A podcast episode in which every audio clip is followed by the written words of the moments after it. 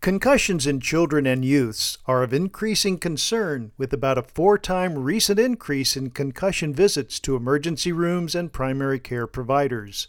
Concussion is already known to possibly worsen existing mental health issues, but a new study looked at the association between concussion and the development of mental health issues in kids over 10 years of follow up researchers monitored over 150,000 children and youths with concussion and compared them to about 300,000 kids who only had an orthopedic injury.